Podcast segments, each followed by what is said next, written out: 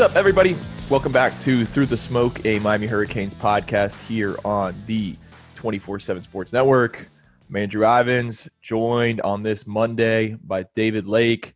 David, we had a scrimmage uh, over the weekend. Uh, so football is kind of here. Uh, we're going to yeah. talk about that on this podcast. Before we get into that, though, how was how was the weekend? It was good, man. Yeah, I, I, feel like after our last podcast, there's no place to go but down. You know, with with Greg Rousseau, it was that was a good one, I thought. And uh, you know, if if you all have not checked that one out, I would strongly encourage you to to give that a listen.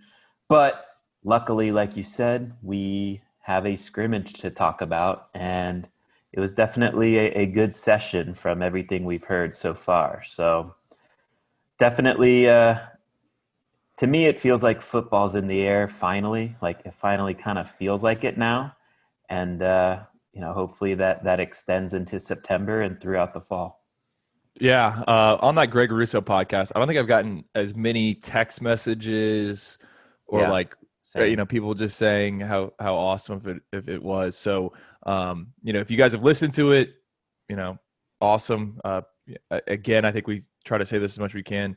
Uh, thank you for the support with the yes uh, liking the podcast, subscribing, and just telling people about it. Um, we've had some ex- the growth has been ridiculous here recently, so uh, yeah. that is definitely appreciated uh, big time.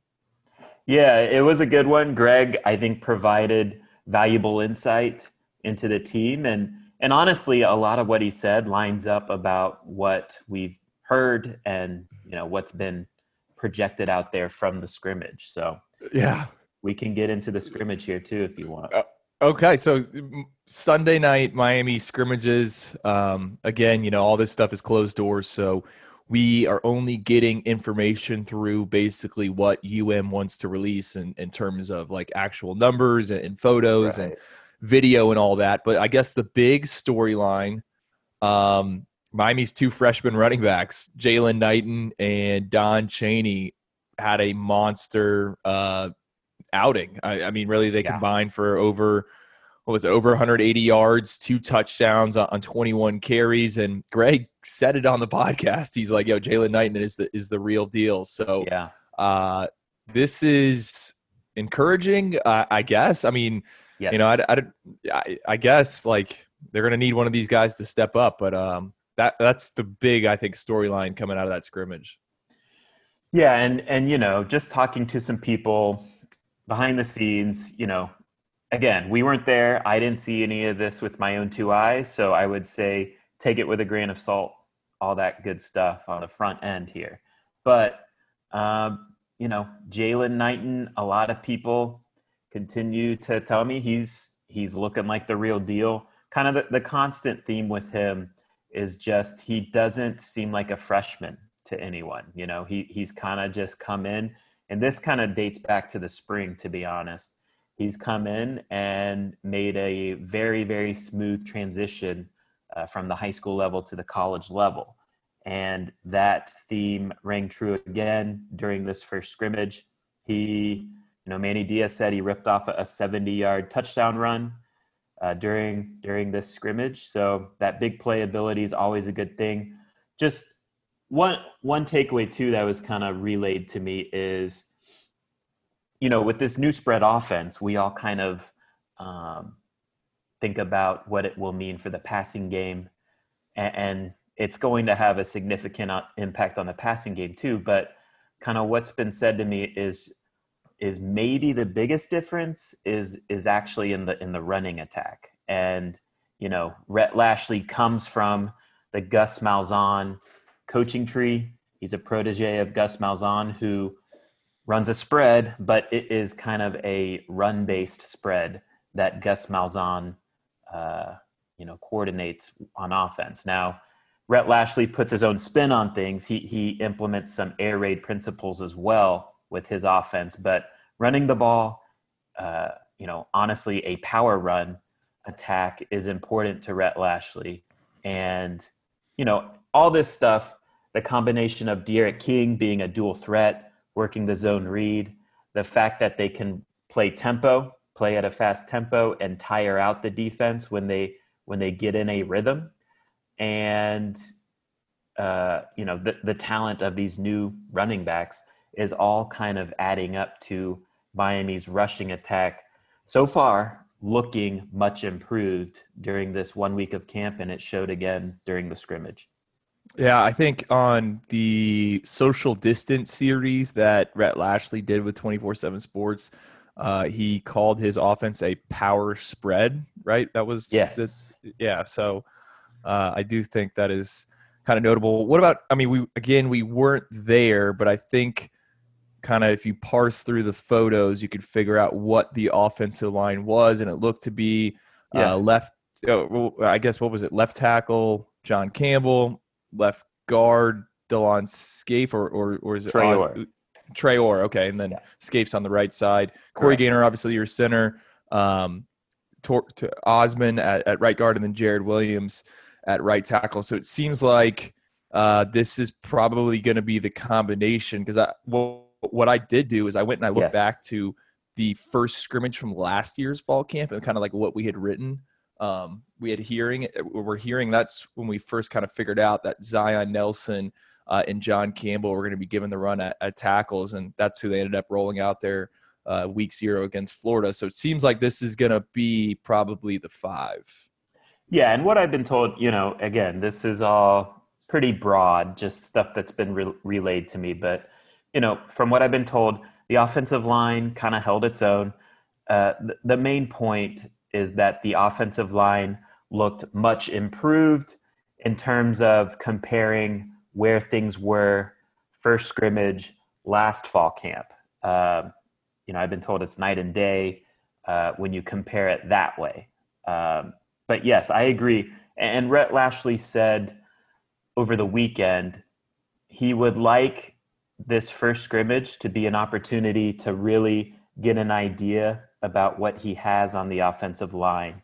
And, you know, from there, whether guys play up to the standard he wants or not, he hope, you know, if they do, which I kind of, it sounds like they did, um, that would be kind of his starting group between now and game one. He wants to build, he, he wants the group to gel and have that continuity. So, you know, really, honestly, the, the first team, those those guys you named, not too much of a surprise. Maybe the only surprise, and really, it sounds like this was kind of the only open job was at left guard with Ousmane Traore there. So it sounds like Usman has an edge over Zion Nelson, who got some burn there, and then Jakai Clark, who was a starter at guard last year. But just reading between the lines, it kind of seems like offensive line coach Garin Justice likes Jakai Clark more as a center,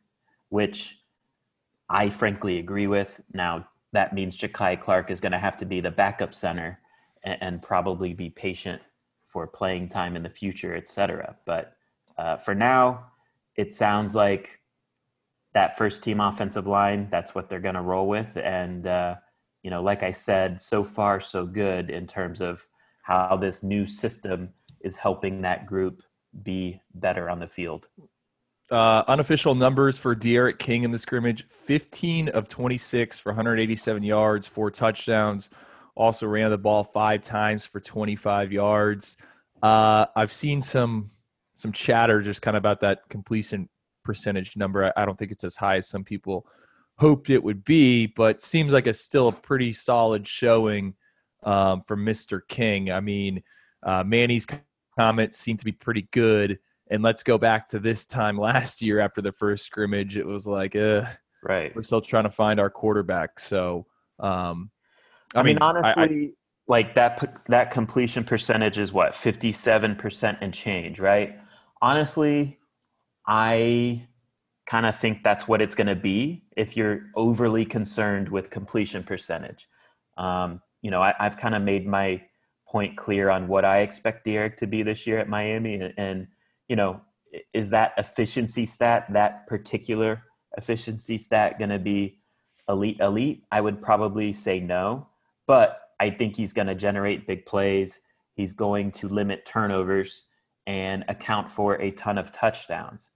Um, so if he does those things, but the completion percentage is is around that 58% mark, I think that's something you got to take all day, right?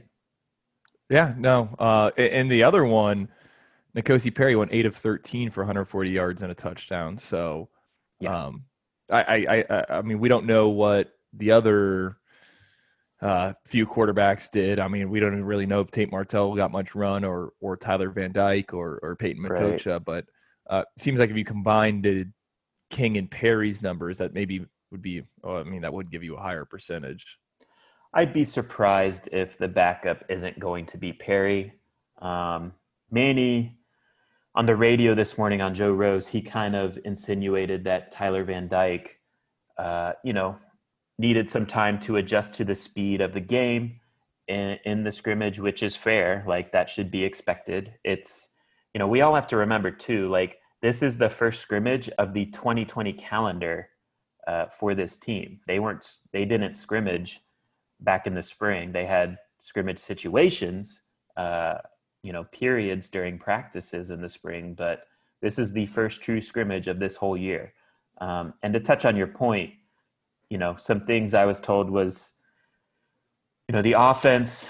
The biggest takeaway, I guess, is kind of what I'm hinting at now. With, you know, if if I had told you that Miami was installing a new offense a whole totally different style of offense and wasn't able to scrimmage up until this point, wasn't able to have a regular off season, of course. Basically, I was told you wouldn't have realized it from what you saw Sunday night. So, and, and honestly, I think that's a credit to D'Eriq King, who is a fifth year senior quarterback, veteran guy. His, he's played in this style of offense. So, you know, we we always talk about how important the quarterback position is. I think in this case, it has definitely helped, uh, you know, transition from last year's offense to this year's offense, making that smooth, and it showed up on Sunday night. Doesn't sound like Brevin Jordan played just because we haven't seen his name listed in anything, but Will Mallory, uh, yeah. four catches for 71 yards and a touchdown. I someone I talked with um, they brought up two names that when I asked like who balled out, and uh, it was Knighton and uh, uh yeah. uh, Will Mallory. So I think that's a good sign for him. No doubt, and, and yeah, I I heard the same thing. Right. So I mean, I just think Will Mallory's finally going to be able to show his athleticism in this spread. Uh, because you know he's going to be able to line up more in the slot uh, I think in, in the in the last offense, he was asked to block a lot, uh, play as you know that quote unquote traditional inline tight end, and, and he's still going to do some of that in this offense, but he's going to be moved around much more. He's going to be, you know, Will Mallory is at his best when he when he's able to get that full head of steam going with his running ability because once he hits his full stride, he's very, very dangerous. And this offense is going to find ways to utilize him in that way, whether that's, you know, working the seam or working the underneath routes, crossing routes. Um, and yeah, it, it, it definitely showed up again on Sunday. Obviously, from the stats, four catches for 71 yards and a touchdown, and then you and I both hearing that, you know, beyond that. Uh, Got to mention the receivers as well. Um, Mike Harley, two catches, both of which resulted in touchdowns. Jeremiah Payton, three catches, 26 yards and a score. Uh, Mark Pope, three catches. Dee Wiggins had a 41 yard catch. Michael Redding, uh, the third, three catches for 41 yards. You know, he's fully healthy. Uh, remember back in the spring, he was dealing with, uh, uh, what was it, a wrist or a. Uh, yeah. Uh, yeah. So, um, you know, there's there's some seems like wealth was spread around. Yeah. Um, that's all I heard. Like I didn't hear like anything like crazy super amazing in terms of this guy was phenomenal, but that's kind of the theme I heard with the receivers just the ball was spread around. Um, and, and honestly, I think that's what Rob Likens, the wide receivers coach, kind of envisions with this group. It's going to be a you know, whoever's open, get the ball there quick because, you know, I don't know if there's necessarily a number one receiver this year um, that will emerge. I think there's guys with number one receiver talent, so we'll see. But if that doesn't happen, I think it's going to be fine in terms of, you know, they all have some talent, some speed. So if the ball's just spread around to them quickly and, and they get the ball in space, they can they can make some plays, which is what happened Sunday night. Uh, before we get into the the defensive side of the ball, I, I we were talking about quarterbacks, and I, I meant to ask you this because you have kind of mentioned this to me uh, off air a few different times. You know, Miami has D'Eriq King and N'Kosi Perry, and I think you've made this argument that you think Miami probably has one of the better quarterback rooms, not only in the yeah. ACC but maybe maybe nationally. Is that is that something? I think it's underrated, right? So, you know, I I think people might bristle at that because you know they might not be N'Kosi Perry fans, which which I think is is understandable from what we've seen. But I think if you if you change your mindset and look at N'Kosi as a backup quarterback that has a lot of experience as a starter and has won some tough games, you know, look at Virginia last year. Virginia went on to win the Coastal Division. Uh, N'Kosi started that game against Virginia, led the Hurricanes to a win. He's beaten Florida State in the past. Um, so he has started. I think it's fair to say too, N'Kosi does have uh, talent as as a passer. Um, so look, am I saying I necessarily want N'Kosi to be my full time starting quarterback? No, but do I feel good about N'Kosi Perry as the backup quarterback to D'Eriq King? Yes, no doubt, definitely. I would take that one-two punch over a lot of quarterback rooms in the country right now. I would say, you know, in the ACC, I'd probably only put Clemson above them, right? Because you got Trevor right. Lawrence, of course, and then, you know, and, and, let's be real, Clemson's backup, DJ Uiagalelei, or, or however you pronounce his last name. I think he, that's pretty close. he's, uh, you know, he's a five-star talent, and all day he he is that talented, but we don't know what he is yet. Um, we do know what N'Kosi Perry is, and yes, there are limitations there, but he's still been in the fire, and, and I think that is extremely valuable in a backup quarterback. Uh, let's take a quick break. Other side, get into some defensive standouts from the scrimmage on uh, Sunday night. This episode is brought to you by Progressive Insurance. Whether you love true crime or comedy, celebrity interviews or news you call the shots on what's in your podcast queue. And guess what? Now you can call them on your auto insurance too with the Name Your Price tool from Progressive. It works just the way it sounds. You tell Progressive how much you want to pay for car insurance, and they'll show you coverage options that fit your budget. Get your quote today at progressive.com to join the over 28 million drivers who trust Progressive. Progressive Casualty Insurance Company and Affiliates. Price and coverage match limited by state law. Okay, picture this. It's Friday afternoon when a thought hits you. I can spend another weekend doing the same old whatever, or I can hop into my all new Hyundai Santa Fe and hit the road. With available HTRAC, all wheel drive, and three row seating, my whole family can head deep into the wild. Conquer the weekend in the all new Hyundai Santa Fe. Visit HyundaiUSA.com or call 562 for more details. Hyundai, there's joy in every journey. Okay, David, we are back. Um, when I was gathering information, I seemed to hear more about the defensive side of the ball than I did uh, maybe uh, on offense. Okay, and I got to start right right where I'm at. Heard Cam Williams had a big Ooh, scrimmage. My, my guy. I, yeah. know, I know Manny Manny brought him up in his post practice video interview, uh, yes. but I was told by someone that he had a very he's had a very strong uh, first week of practices, which you know, yeah, got me fired up. It does sound like it's trending towards him uh, being that fourth defensive end in the playing rotation, right? So, top two guys: Jaelan Phillips, Quincy Roche. The third guy, Jahfari Harvey. I think those three are kind of set in stone. The fourth job's up for grabs, which, in my opinion, is pretty important because Miami has shown during this Manny Diaz era they will play their fourth defensive end in the playing rotation 25 to 30 snaps a game. So that guy plays a significant amount. Uh, and it does seem like Cam Williams is emerging as that guy, which I think is a good sign because he is, you know, the other the other guys contending for that job are true freshmen, and I do think they're talented true freshmen, but they're still true freshmen. And, and on the line of scrimmage, you want age.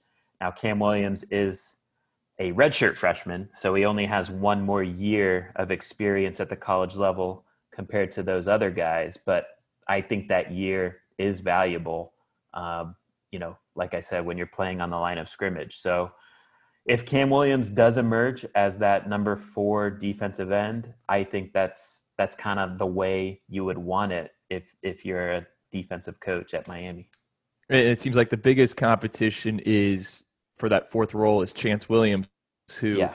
uh, had a monster um, scrimmage, and it's probably because he was working with the Correct. second team units, and, and, and that's Chantz Williams, uh, the true freshman, former top 100 kid um, who was dinged up in spring, but now he's he's fully healthy. He had five tackles and two sacks. Right. Um, so yeah, I, I mean that, that, one of the things that was about, notable. It is one of the things about the note the scrimmage though that is also worth noting is, you know, when you when you see backups having big time stats, most likely they are also going against backups. So, you know, it's, I'm not downplaying anything Chantz Williams did. When he was on the field, he made plays. That's significant. That will definitely catch the, the eye of the coaches uh, no matter what. But I do think it is fair to point out, you know, if a, if a backup puts up big stats, he's probably also going against backups, just, you know, to provide context. Uh, one more defensive end I want to mention because this this was an, exact quote. Uh, Jaelan Phillips, a quote unquote effing animal. Um, just yeah. from what he's put, done, I guess the past week or so. I mean, we know Greg Rousseau mentioned that he's seen Jaelan do a, a, full backflip and uh, just talked about how he's progressed. I, I, think they they only credited him with two tackles and a sack, but it seems like, um, you know, he has flipped the switch and there's a chance yeah. he could live up to uh, that number. I mean, he was a five star recruit. Like I remember when I covered Notre Dame and like he was a huge target for Notre Dame, and it was like, oh my god, are they going to get him? Uh, and it's just crazy uh, that there's a chance, you know, he's going to be something like that, and I think that's just absolutely huge. Yeah, not only was he the a five star recruit, he was the number one overall player in the country according to the composite. So, I mean, elite elite talent. And yes, uh, it does sound like he's putting it all together. I know Manny Diaz this morning on the radio essentially said, you know, he was actually talking about how the offensive line performed, and he said, you know, D'Eriq King only got sacked twice and they were both just kind of freaky plays by Jaelan Phillips, to be honest. So he was Oof. he was saying the offensive line played well, but the freaky athleticism of Jaelan Phillips just took over on a couple plays and and got D'Eriq King, um, you know, on a tag sack. So yeah, I mean, and, and the the takeaway, like you touched on, I think when you're the number one overall pick, five star talent coming out of high school, you're you're essentially uh, saying that guy has a chance to be a first round draft pick. And Jaelan Phillips has always had that physical talent, um, first round draft pick physical talent. Now we're kind of seeing him put it all together. Uh, he not only played well in the scrimmage, Manny made it clear he played well all week of practice. So he is engaged. He's because you know, let's be real too. I think he, I think it's fair to say he fell out of love with football towards the end of his UCLA career. So he's kind of renewed that love of the game, and you know now he's he's ready to show what he can do. And I think, I think between him and Quincy Roche, Miami still got some game wreckers off the edge, even though they have obviously lost Greg Rousseau for this year. Last guy um, that someone mentioned to me was Gurvan Hall, and um, one of the UM athletic stories mentioned that he had a, a team high seven Yeah. tackles. But it seems like he, um, I mean, he's gonna he's gonna be what a junior. He could emerge as Yeah. you know one of the real key players on, on defense. I'm high on Gurvan. I, I thought last year he had a good year. Like we got to remember the last year Gurvan was a first year starter as a sophomore. Um, and you know, did he have some ups and downs? Sure, but I thought for the most part he was he was pretty consistent. He he's the type of safety that you know does have range and he will come up and strike you as a tackler. Like you feel his presence when he hits you. So one year later, he should only be more confident, uh, more aware of his assignments and what he's doing out there, and, and also, quite frankly, bigger, faster, stronger after another year in the strength conditioning program. So that's definitely good news. I know I'm curious, and, and honestly, I don't have answers yet. I'm hoping to get some, but we'll see. I'm curious how the corners looked. I, I haven't been able to get much on that. Um, Right. Same. you know, we hear about how good the receivers did as a group. We heard about how D'Eriq King did. You know, N'Kosi Perry, both those guys played pretty well. It just makes you think on the flip side, okay, how did the corners look? I can't get any answers yet, but hopefully we can get some clarity on that soon. Well, Marcus Clark, the freshman, did have a interception. Um, That's good. And look, I- that's that they brought him in. One of the reasons why Mike Rumph liked him is because of his ball skills, right? So he he was a receiver in high school, and the fact that he got an interception on his first scrimmage at the college level, that's that's obviously a good sign. What are you making of this linebacker thing? Uh, again, stats provided. Corey Flagg, four tackles and a sack. Sam Brooks, five tackles and a sack. Waymon Steed, five tackles. Um, we know McCloud's going to occupy one of the spots. What do you, you know, it, it seems like I, I- my guess, and again, I don't, I don't really Uh-oh. know, is probably Mc, Mc, McCloud Uh-oh. didn't play much. Go ahead. No, no, no, no. no. I, Don't scare me. Don't no, scare me. no, no. I, I'm saying, you know, these guys probably got all these tackles because they didn't play McCloud and they just want to, uh, you know, they- they're trying to. I mean, that's a first college scrimmage, like you said, for Corey Flagg and and whatnot. So it seems like that's where they're getting so much run. I think that's fair. I thought you were going to go down this path that, I mean, I think it's worth thinking about and talking about. I personally disagree with this direction if if this is the way it's going to go. But you know, lately they're talking they're talking up uh, Bradley Jennings a lot, right? BJ Jennings, who you know had a significant leg injury uh, during a, a spring scrimmage in 2019, so that no- that knocked him out of the 2019 season.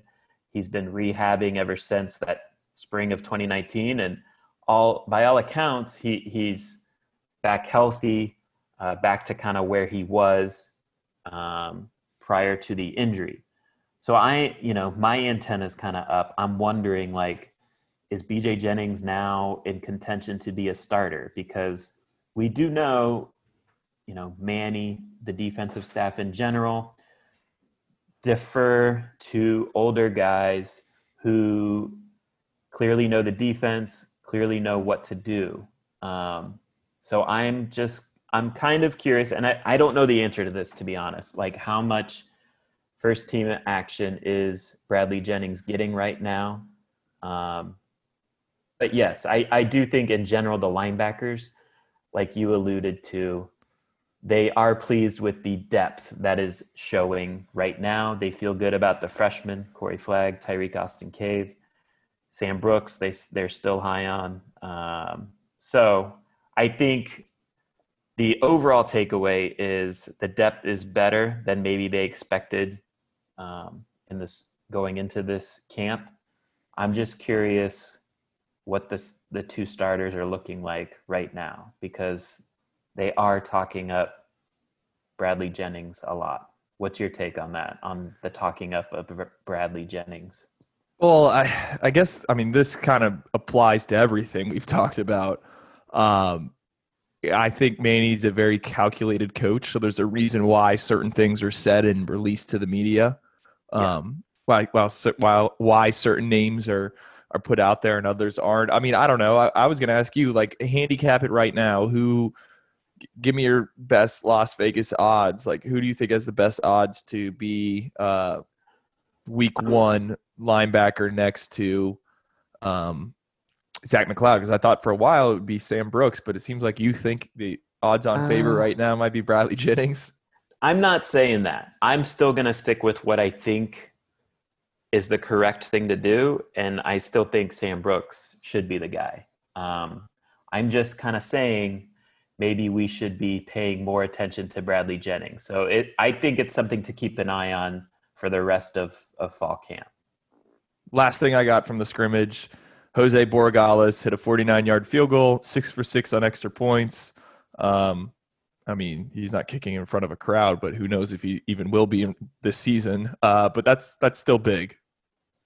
No doubt. Um, you know, I think we get so caught up in the offense and defense, and fairly so. Like that's what matters most. But you know, we remember last year they lost how many games because of, you know, quite frankly, easy kicks. How many how many field goals of 30 yards or less was Miami not able to convert?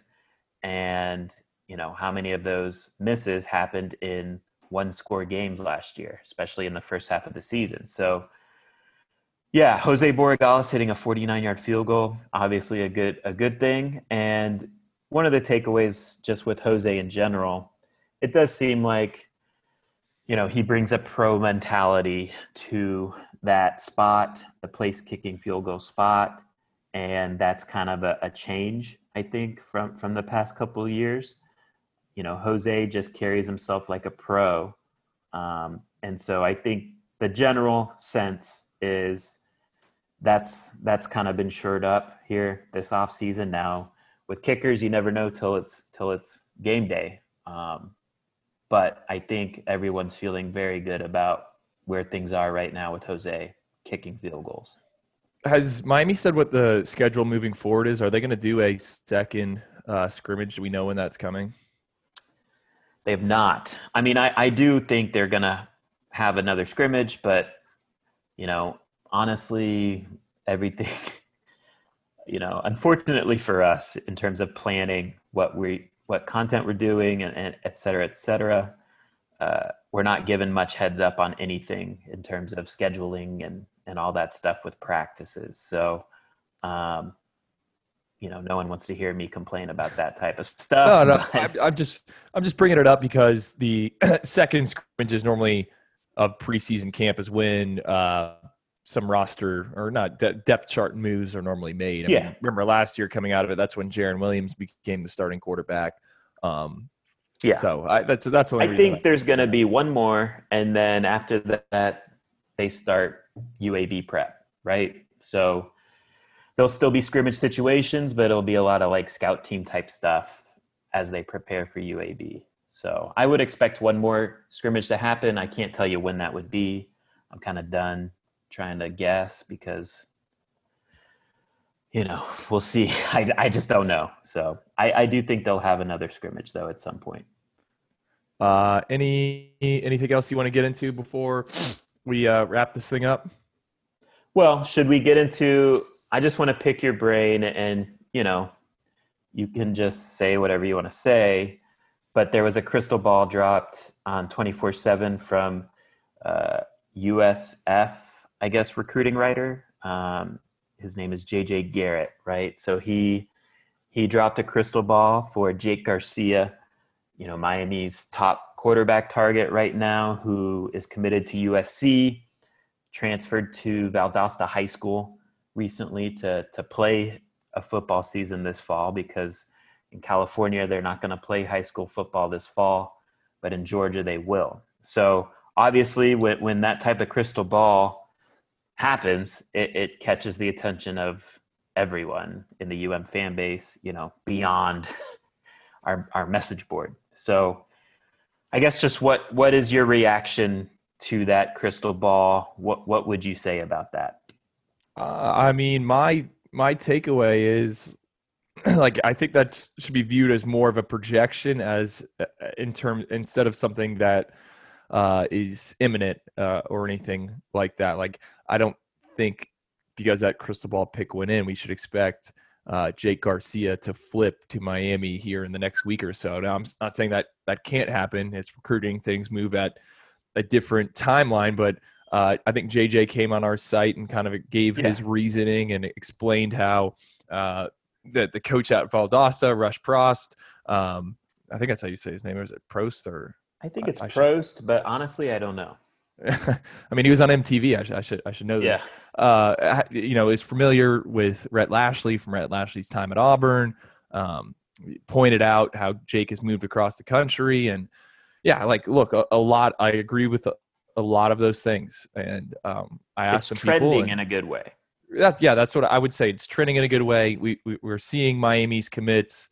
Um, you know, I, I, I think Romello Brinson on Monday morning was tweeting about how you got uh, all these receivers and a good offensive line, and and why not throw to those guys while you know the other side of the ball you have a loaded defense under Manny Diaz. So I think it's trending in the right way. Um, you know, I I can't put it in a crystal ball pick because sure. mine mine was on Miami already when he uh, you know okay. uh, committed to USC. I mean, let's go back to then. Like there was people in his, inside his camp. There was people at Miami that thought a year ago that Jake was going to go to Miami, and then uh, right. everything happened with USC in terms of Bryce Love, the five-star quarterback. He decommitted from USC, uh, went to Alabama. That opened the door for Jake Garcia to go to USC. Kind of beat everyone to the punch. So um, we we will see, and uh, you you always have to remember that Jake has been at Miami twice before. He's he's very very familiar. Um, and yeah, I, I think it'll be an interesting storyline to follow, but you know, Miami can't go out there and lay an egg assuming that we have right. a season. Like they're going to have to take care of business. And that's, I think that's the biggest thing to remember in terms of Miami chasing Jake Garcia. So to get Jake Garcia, I think Miami's going to have to do its part on the field. You know, the offense is going to have to look good, and and Miami's going to have to win. Uh, you know, relatively high amount of games, whatever that means this fall. So, you know, Miami still, like you said, things are probably trending in a good way with with Jake, but at the end of the day, Miami still has to do its part, and there's, you know, there's time. Like Miami still has to show show Jake uh, that that it would be a good option for him. Let me ask you this. So you said, you know, you can't, you just can't put in a crystal ball because your crystal ball's already on Miami, dating back to last year. Um, if you could Wait, put in gonna... crystal, if you could put in a crystal ball, do you have enough information? Basically, what I'm asking: Would you feel comfortable putting in a crystal ball for Miami right now, or do you need more information before you would do that? I think I would need more information. I, I, I, I again, I think anything you're putting in right now would be a projection. Yes. Um, okay. And you know, everyone wants to point out that he's moved across the country and that now now he's comfortable doing it. I mean, heck, the kid's been in Georgia for less than two weeks. Like, let's right. let's pump the brakes a little bit. So, no, I mean, you know, uh, anything I put in would, would not be with a, a, a high confidence score right now. But, I, uh, I, you know, like I said, I think on the last podcast or, or two podcasts before that, or maybe I even wrote this on the site, like Miami knew that Jake was moving to Georgia before that became public information. And that might not seem like a big deal, but to me it is. That means um, there's some level of of conversation that's going right. on more than just uh, text messages going back and forth here. So, right. Uh, you know, I, if I had to bet, I think he would be um, the guy. And there was another big quarterback storyline that kind of yeah fell on was that Friday? Friday, Quinn, I think. Yeah. yeah, Quinn Ewers, who is the number one ranked quarterback in the class of 2022. He's a guy Miami had offered, but he committed to Texas, picked Texas over Ohio State and Clem, uh, Ohio State and Oklahoma. Excuse me. Why is that notable? Well, Quinn is now committed to Texas. Texas uh, is where another quarterback that Miami's after, Jalen Milroe. uh, right. he's committed there. So, um, does that change anything? I kind of asked around. Didn't sound like it did, um, but it's still, I think, a little notable because Jalen Milroe was not handpicked by the current offensive coordinator uh, at Texas, Mike Yurcich and. Quinn Ewers is. So um, that's something to keep in mind with all this. And we'll see. I think we're what five months away from the early signing period as Yeah. of today, and uh, we'll we'll fig- we'll see where the quarterback dominoes fall or or what happens. Yeah, you you and I have both preached patience, right? And, and the bottom line is, if Miami's offense looks like what we think it could look like this year, Miami's probably going to be in a good spot with with landing a talented quarterback. Um, but again, you're going to have to be patient for it and let the results speak for themselves if they happen. You know, if if Miami's offense goes out and does not look good, you're just not going to get a good quarterback anyways period so um, you know i think the the continued message is patience Uh, no, I mean I already told you what I would do if I was Miami. I'd be on the phone with Jayden Daniels, uh, the quarterback at Arizona State. well sure I'd be I'd be know- trying to get him to transfer in. yeah i i think even still they should they should do the transfer portal thing uh, after this season you know and, and but yeah we've talked about that before Um, well, I mean, think of it like this: if you're Jake Garcia, uh, you know, two months from now, Miami would be what four, five, and zero, maybe with a win over Clemson. Jaylan Knighton it could have be putting up monster numbers. Like, you know, why not? if that Um, happens they're going to be in a good spot for jake garcia i think that's fair to say but that's a big if right we got to see it first Uh, I, who, I, who's like the last freshman running back for Miami to just have like a monster year? Um, a monster year. Yeah, or like make an impact. True freshman. Well, I think. Oh, true freshman. Well, Joe Yearby was decent, wasn't he? I, I forget if if Joe Yearby nearly cracked a thousand yards his freshman or sophomore year. I know Lamar Miller was good as a redshirt freshman. Um, but yeah, I mean, people around you- you, people around you spot. You are, you are, eh, which I'm fine with. Um, but yeah, I mean, and I'm not sure we want to put Jaylan in, in that category yet, right? But people around UM are very, very, very excited about Jaylan Knighton. So I, I, I think he's a guy. If you're a Miami fan, enjoy the ride for the next three or four years because there's a chance Jaylan could be special. We'll see. All right, guys, that will do it for uh, this episode. I'm sure we'll have another this week. Um, high school football is returning soon, so I'm trying to map out some potential st- uh, stops. Um, so look forward to that coverage. And like David said, I mean, we're gonna have full coverage of whatever is going on with uh, you know, Yeah. Miami um, football. It's And let me say, last- like this month, we got a we got a fifty percent off deal the whole month, right? So twenty four seven. This is the ten year anniversary of twenty four seven Sports, and so for the whole month of August, you can get a VIP subscription for a year at fifty percent off, which is fifty three bucks.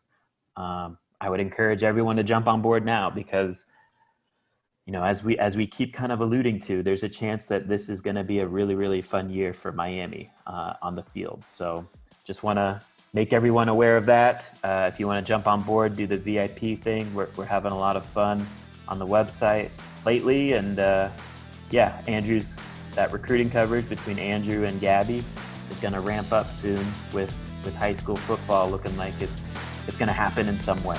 So. Yeah. I'll be like in some rural county, like uh, just staying like a Motel Six, just trying to get scooped. Uh, all right, guys, we'll talk to you later. Take care, guys.